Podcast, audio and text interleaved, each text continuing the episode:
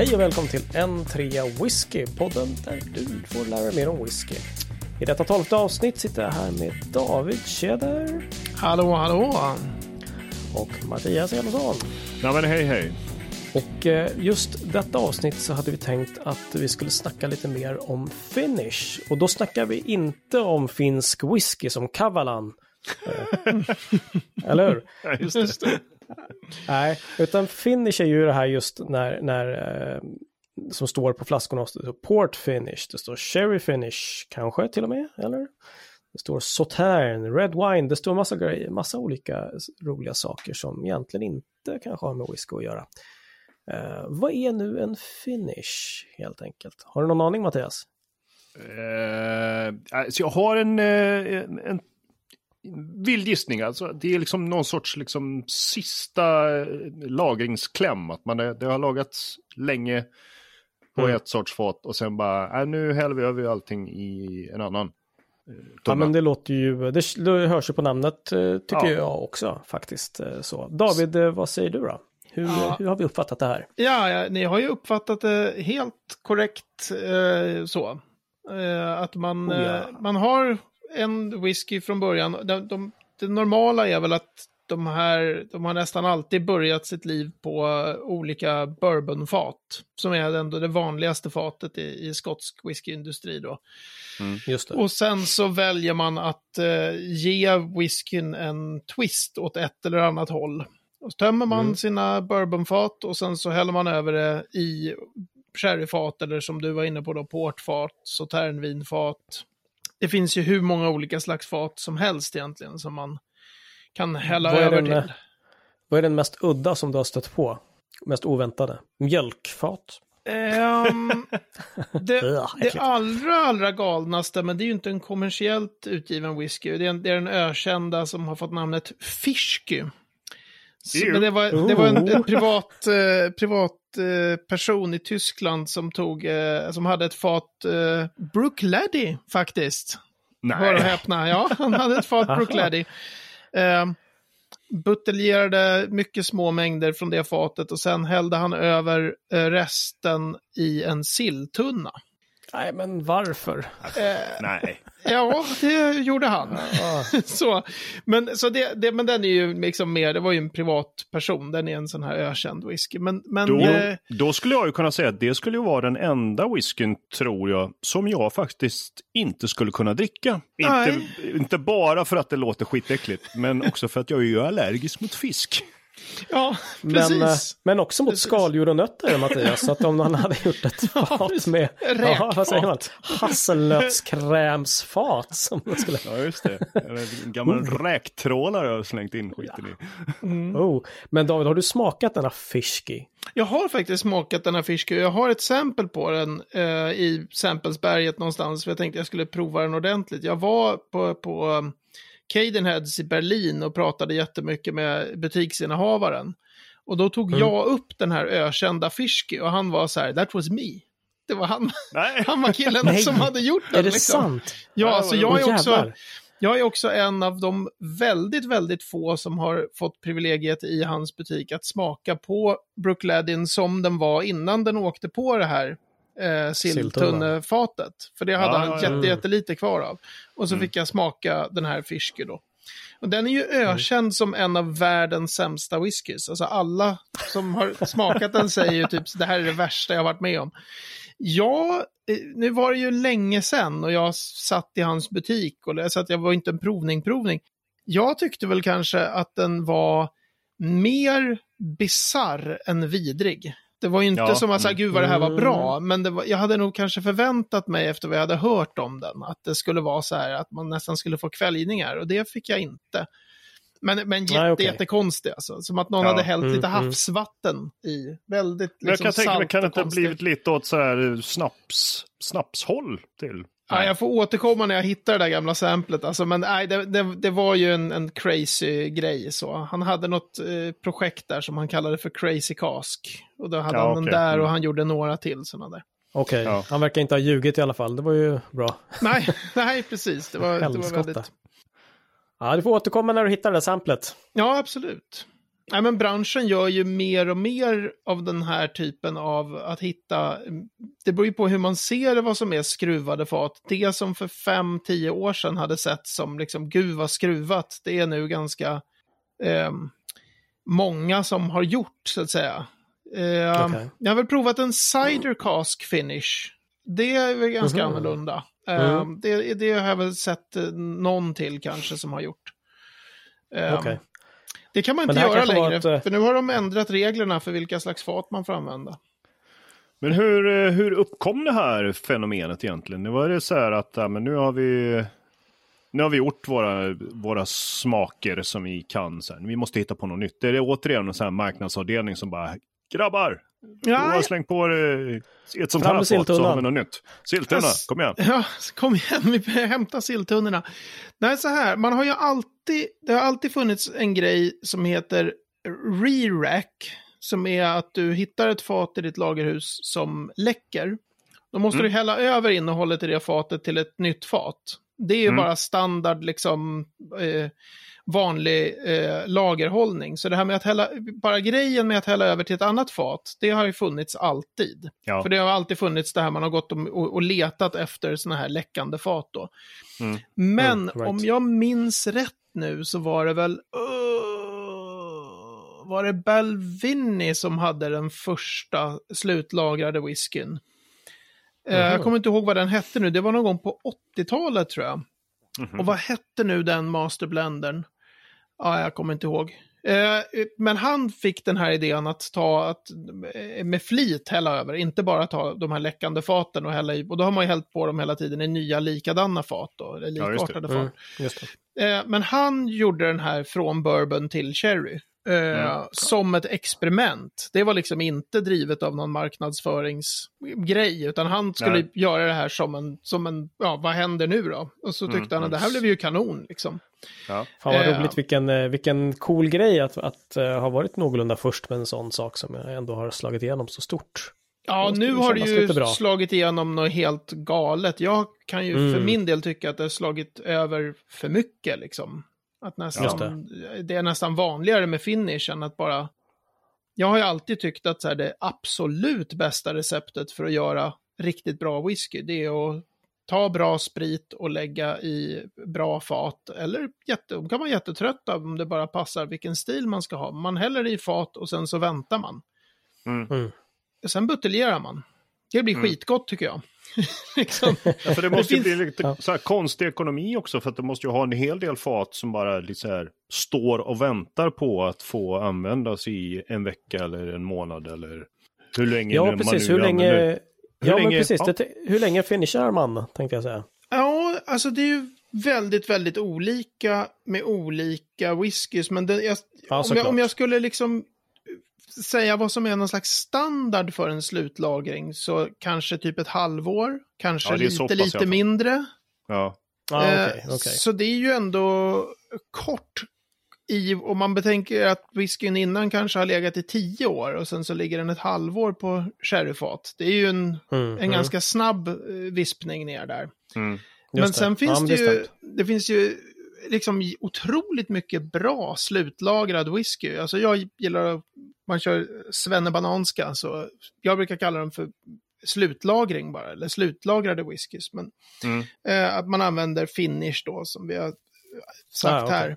Men att, man, Yes. att det finns ju otroligt mycket bra sån whisky, men det finns också ganska mycket sån whisky där man liksom har tagit någonting och sen så har man kollat på så här, de här faten var kanske lite trötta det här, men vi behöver liksom sälja det här lite nu. Vi kan inte, vi har inte råd riktigt att vänta för att se, för även i trötta fat, vänta tio år så kan det ju bli skitbra. Men det Ja. kostar ju Mm. jättemycket Ja, pengar att precis. och, Ja, ja, ja. och ha whisky liggande. Så liksom slänger man över det på något lite annat Mm. fat, gärna sådana här first fill som inte har använts tidigare, som ger väldigt mycket karaktär väldigt fort. Mm. Och det, det kan ju liksom bli att, att det blir som att man har två whiskys i glaset. Man har den där whiskyn som den var innan och sen ligger det massor andra dofter och smaker.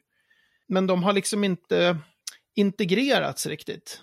Nej. Det blir lite Aha. kaos och lite, lite, ja vad ska man säga, spretigt. Inte så harmoniskt och, då. Ja, precis, Mm. disharmoniskt. Mm. Ehm, Okej. Så att, men sen finns det ju de som gör, alltså använder den här andra lagringen är så pass lång så att man brukar använda istället, man säger att den är en double maturation. Och det Ja, där, okej. Mm. det finns ingen sån reglering kring det och det finns även så att vissa ägargrupper, de använder inte ordet finish utan de säger double matured och det har ingenting med längden på den här slutlagringen. så att Men det då finns är det en ändå viss... li lite mer så här att om man har legat fem år på det här och sen tre år på den nästa.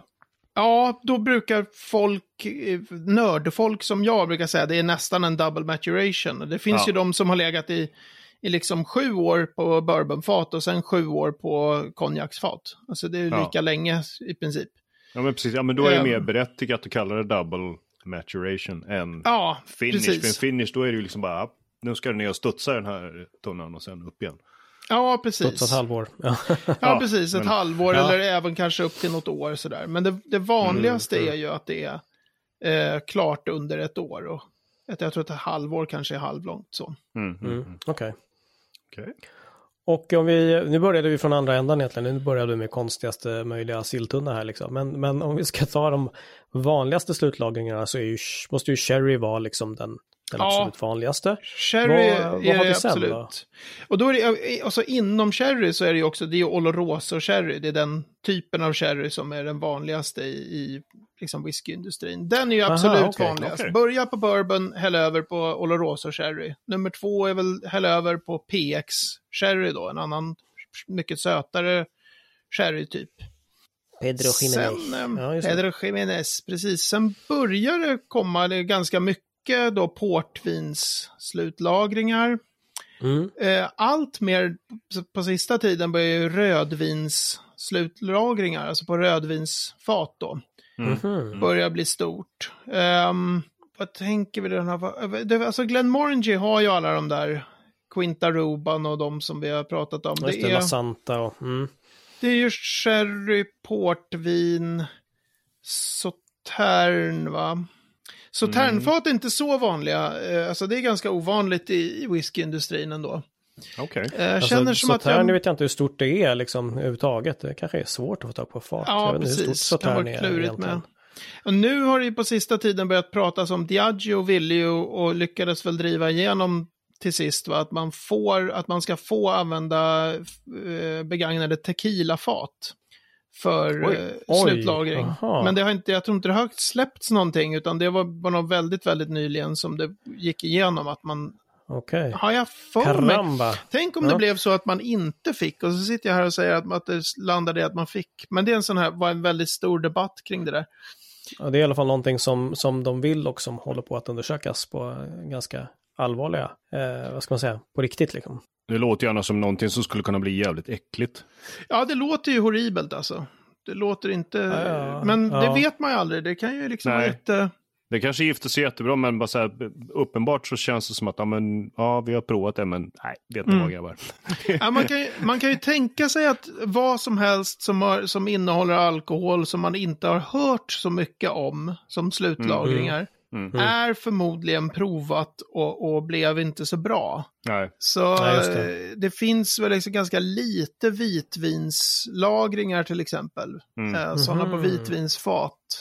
För, eh, kanske Sautern inte är väl så ett vitt vin gott. antar jag, men det är en annan typ Sautern av är vin. ett vitt med väldigt sött vin. Ja, är precis. Så det är, men artat. just, eh, det finns inte någon sån här Sauvignon Blanc finish.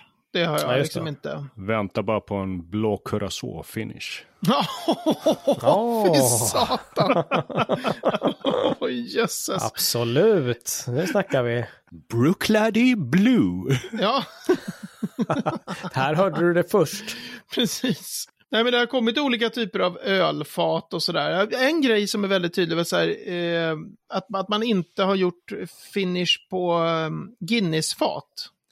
Det är ju Nej. uppenbart måste man ju ha provat då, för Guinness ägs ju väl fortfarande av Diageo. Och det är ju eklagrat. Mm. Så att det är ju ganska Okej. givet att de lär ha försökt det med en miljard eh, olika Guinness-fat som de har haft. Mm. Men ingenting som jag vet i alla fall som har släppt. Så det är säkert någon sån här att man tänkte att det här kanske, och så, nej. Och så smakar det bara vörtlimpan då. Liksom. Alltså bestämde man sig kanske för att nej, det där borde vi det, det där släpper vi inte liksom. Ja, nej. Nej. Men så det, man kan väl säga att det, att det gick från ett väldigt litet lyckat experiment och att det blev en eh, relativt snabbt ganska populärt och att det nu är så superduper duper populärt. Att det, det har ju blivit för mycket tycker jag. Jag tycker att det, jag kan sakna det här med, med någon, en whisky som är bara så här, det här är vår whisky, det är, och gärna med lite äldre whisky sådär. Det här är en whisky, Mm. den är 25 år gammal, den är lagrad på bourbonfat. Med en liten slutfinish på Coca-Cola-fat. Ja, Nej, nej, fan alltså. Precis. Nej, men det, är att det är väldigt, det är nästan som att det, det är istället Det är lite för att- att- nästan. Ja, men alltså istället för att vänta, för det är ju det som är kritiken av finishes då, att eh, eh, ibland så kanske du har en whisky som inte är helt färdig. Eh, Och så Mm. istället för att bara vänta tills den blir bra, och det kan ta rätt många år till, så liksom, Mm, ah, mm. vadå, vi häller över den på rödvinsfat och så Mm. väntar vi ett år och det, då blir det häftigt och det blir ju ganska skrikande dofter och smaker. Det blir ju otroligt stor skillnad på Ja, en ja. whisky Okej, före och mm. efter. Ehm, så ibland så, alltså det finns ju gott om sådana exempel att, att jag kan tycka att ja, men jag hade kunnat bara inte göra det här.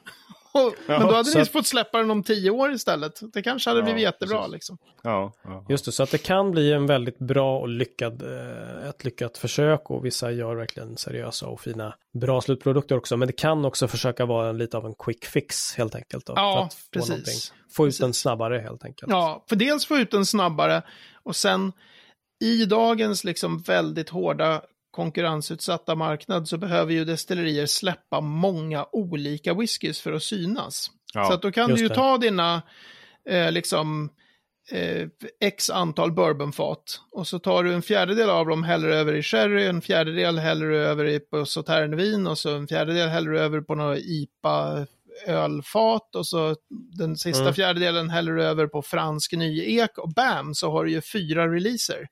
Mm. Som du kan Ja, ja. återigen, så här, nu fortsätter de sitt så här. Mm. Ehm, och eh, destillerier behöver ju göra det för att synas. Det är inte liksom knäppt att de gör så från någon slags marknadsstrategiskt perspektiv, men ibland i alla fall så kan jag tycka att, att liksom det som är i glaset kanske inte tog dominerar. Är det det som eh, High Coast har hållit på med? Jag tänker deras de här Quercus-experimenten med olika... Ja, på ett, ja Fast det kanske fast inte är nej. slutlagring utan det är Alltså- mer en lagring. Ja, de, de, de är ju sån här, eh, det är ju slutlagringar. Och i något fall så är det väl så att man kan prata om double maturation för de har legat så länge på. Mhm. Men de är ju, tycker jag i alla fall, det är fyra stycken och de är, jag uppfattar dem som lite mer så här kunskapsdrivna i termer Ja. av att det var nyek och av olika ektyper som en sån här, vad händer egentligen om man lägger Ja, det på? Mm. Eh, så det är klart att de fick ett antal olika releaser av det. Men det Mm. var ändå någonting som var nytt och annorlunda. Eh, jämförelse med många av de här när man liksom öser på med att hälla över på sherry eller man häller över på... Och Eh, kanske rödvin. liksom kanske uttänkt redan från början att nu ska vi göra det här grejen. Ja, precis. Inte sådär av en slump för att de hade massa sprit som var halvfärdig. och- Nej, precis. kränga. Utan där fanns det nog liksom en plan från början att, att på något sätt undersöka ekens inverkan beroende på Ja, vilken det. ektyp då. Mm, mm. Mm. Spännande. Det känns ju som att, eh, liksom, okej att det kanske är lite för mycket just nu, men att vi har inte sett det sista av det här på, på länge än. Nej, nej, nej, verkligen inte. Ehm, och, och det är ju, ger ju och dessutom varje whisky en ganska naturlig story. Så här, den här har lagrats på liksom, så Ja. här Mm. många Ja, olika det. sorters fat och sådär. Eh, så att nej, det här tequilafatet har det- dragits fram av vilda åsnor genom Mexikos öknen. Och så Men man, jag skulle vilja nämna en som jag tycker är, är märkligt att inte fler har, har tagit över. Eh, som är Amrut som har en whisky som heter Intermediate Cherry. Som jag, eh, Amrut är ett indiskt destilleri. Eh, de, Mm. eh, om jag minns rätt här nu då, så är det så här att den lagras på bourbonfat. Mm. Hälls över på sherryfat. Mm. Hälls tillbaks till bourbonfat. Så den har bara, Okej. den är liksom, den är inte, det är tre steg då, men liksom den går tillbaka till samma slags fat som den var på innan. Eh, Mhm. Och den är ju, var det några år sedan jag provade den, men den är ju svingod.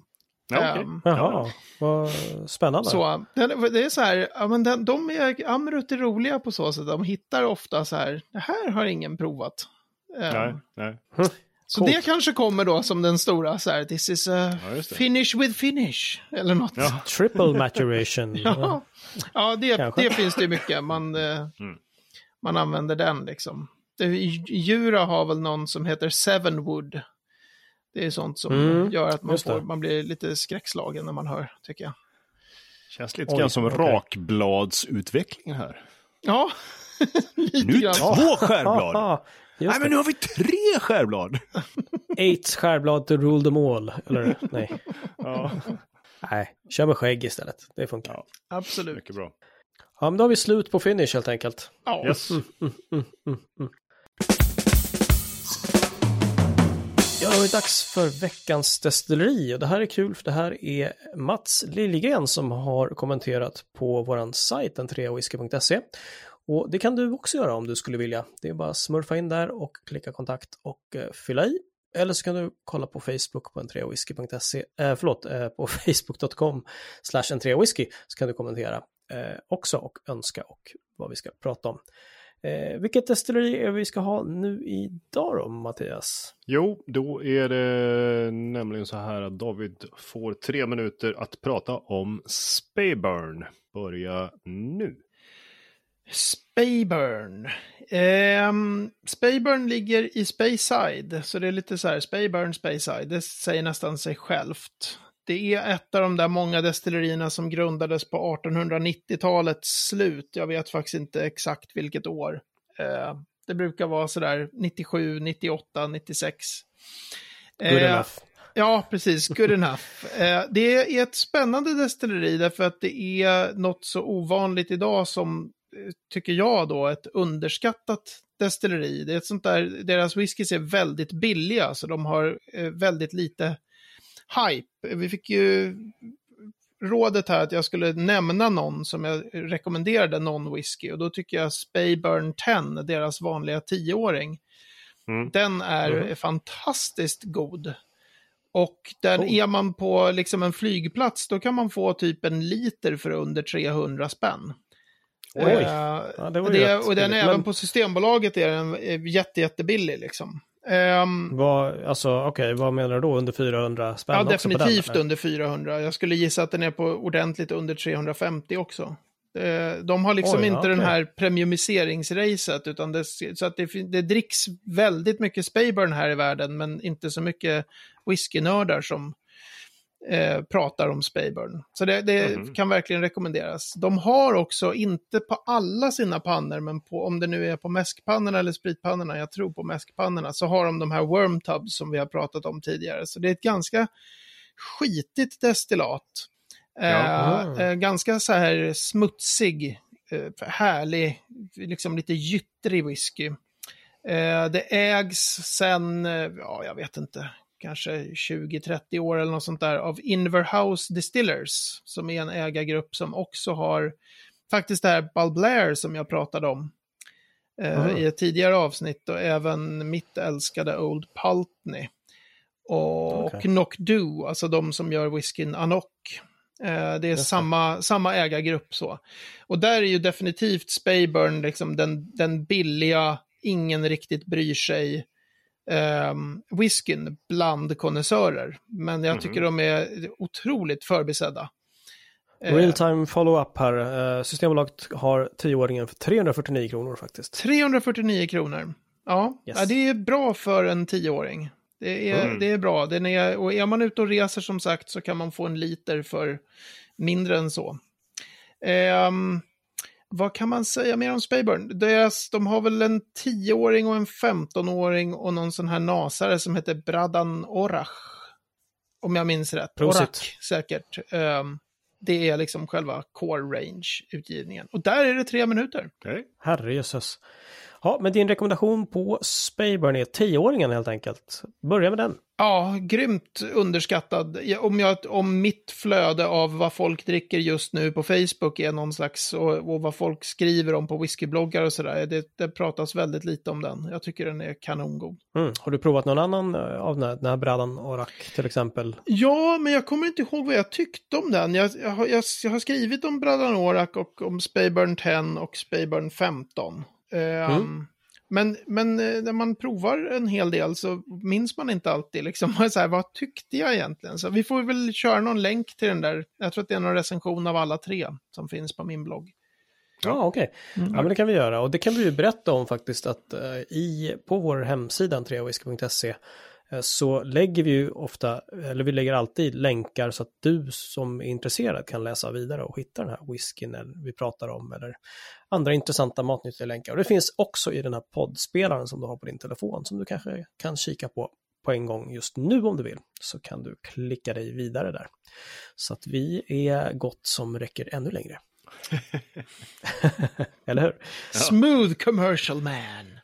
Thank you. Nej men eh, tack själv David, det här var ju utmärkt. Tre minuter mm. Spayburn. Mm. Låter mm. som vanligt intressant och eh, bör provas. Jag har inte smakat. Inte jag heller. Yes, och med det är vi framme vid veckans ord. Och uh, det här ordet Mattias, vad är det för något? Eller är det en förkortning egentligen? Ja, det är ju inte ett ord, det är tre bokstäver bara. Och det är PPM. Ah, Premiepensionsmyndigheten, men vad fan har de med whiskyblogg att göra? Eller? Ja, det kanske David kan svara på. Ja, men den här, den här har ni någon aning om. Ska vi låta Jeroen ja. killgissa lite? Vad är PPM ja. egentligen? Nej, men PPM är ju en förkortning som står för Parts per Million. Eh, så mycket vet jag och det har med rökighet att göra, va, har jag för mig. Men vad nu, vad för delar av den här miljonen det handlar om, det har jag faktiskt ingen riktig koll på. Men hur långt, hur långt har jag rätt? Ja, ja, men alltså det är ju väldigt, det är ju helt korrekt. Och det, är, det som mäts är fenoler. Eh, I malten, mm. märk väl. Så det är i råvaran som du Aha. gör din whisky på. Så okay. på de här åtta målen när det står så här 177 ppm så är det sinnessjukt långt från 177 ppm i whiskyn. Utan okay. det mm. var 177 ppm på den där extremt super extra hårt rökta malten som de använde. Ah, eh, okay. Och då, det finns massor med, med felkällor och konstigheter. Alltså, ofta så tror man liksom att det naturligt är så att högre ppm-tal betyder mer rökighet. Och det är ju mm. kanske sant om man tänker sig att man använder en, två ppm eller om man använder 50 ppm. Så kommer ju mm. den där på 50 ppm kommer ju vara rökigare liksom. Mm. Right. Men eh, jag tycker ju till exempel, jag pratade i ett tidigare avsnitt om Ben Romac och de har ju, alltså nu kan jag ju inte alla de här siffrorna i huvudet, men de har ju någonstans klart under 20 ppm på malten.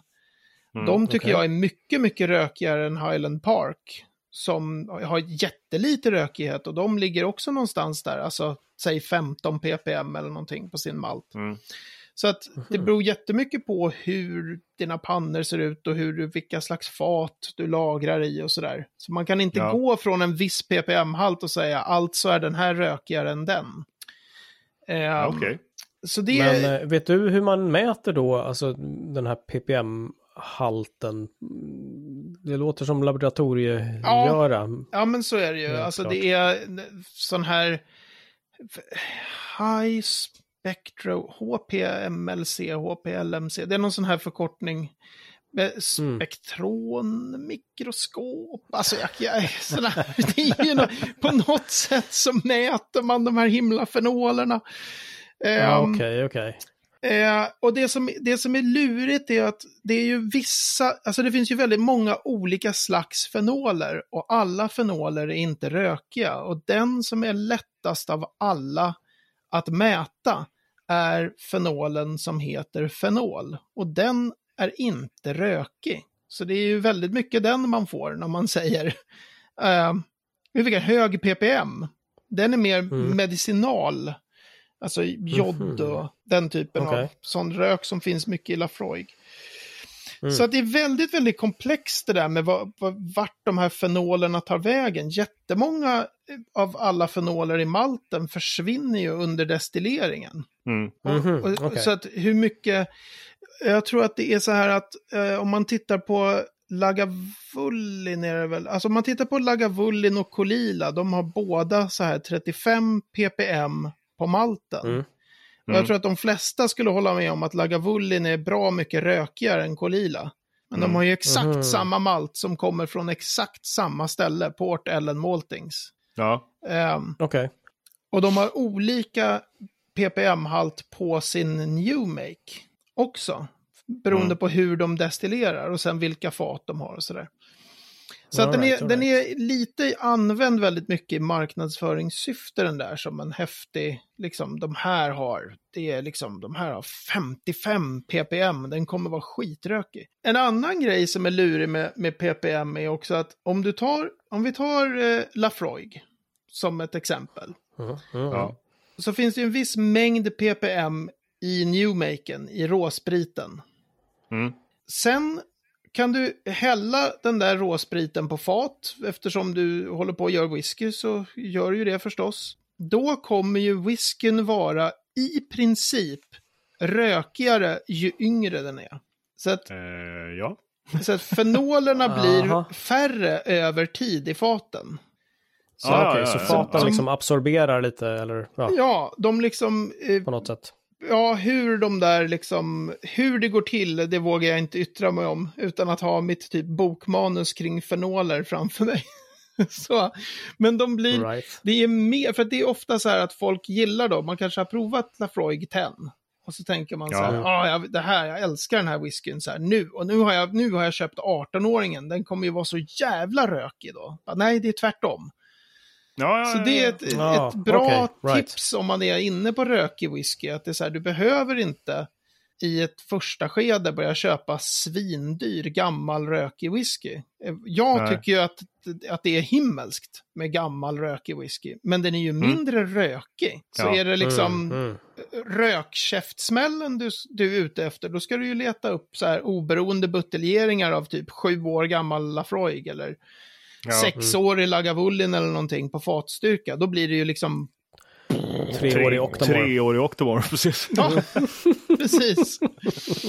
Men det, Jävlar, nu snackar vi. jag tycker Octomore är ett jättebra exempel på det här med just med, med ppm och lurighet. För jag tycker att de är torviga som tusan. Alltså väldigt mycket av Mm. det här torkad, bränd jord. Men jag tycker inte att de är så galet rökiga egentligen. Jaha. Ja, men Men kan det vara någon sån här liksom. lost in translation-grej där då? Att de, man säger ju PT.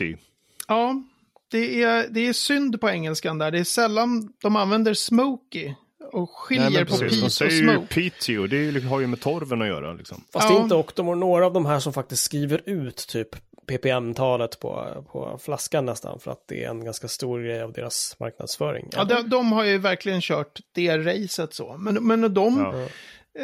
eh, det, det, jag tycker det är intressant med sådana whiskys. För det händer ibland att man doftar på whisky och så är de otroligt torviga men inte så rökiga. Och då kan det ju vara att det är Mm. andra fenoler inom den familjen fenoler då, som det är mycket av och kanske inte så mycket av de där mer rökiga fenolerna.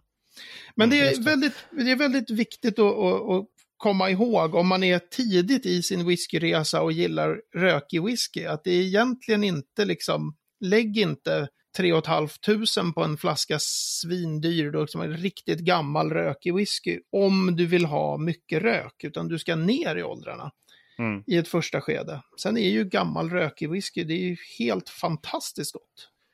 Men det är inte Fast på liksom ett annat röken. sätt. Ja, det är på ett annat Nej. sätt, ja, precis. Mm, mm. När Mattias har fått tillbaka smaken så får vi helt enkelt eh, testa lite Octomore. Jag kan komma med en liten kuriosa. Som i, Ja. har lite grann med det här att göra. Eh, jag har ju varit på Isla. Eh, jag blev bjuden dit av min eh, svåger en gång. Och i eh, staden Bomore, där finns det en pizzeria som heter Pizzeria. Vilket då skulle bevisa att Isla-borna är liksom Skottlands göteborgare. Ja, tveklöst. Pete Seria. We like på den hörni. Du har hört en 3 whisky. Vi finns mer att läsa om det här avsnittet på n3whisky.se 12 på facebook.com slash n3whisky så kan du kommentera, önska, läsa mera och kolla när vi har släppt vårt nästa avsnitt och så vidare. Fråga gärna roliga frågor eh, om ni vill veta mer om något kasteri eller något krångligt ord så eh, kommer vi att eh, förhoppningsvis ta upp just din fråga också. Vi tackar för ikväll. Kul att ni har lyssnat och på återhörande. Mattias och David, krya på er så syns vi. Det är en order. Tackar, tackar. Det är uppfattat. Hej. hej. Vi hej. syns. Hej!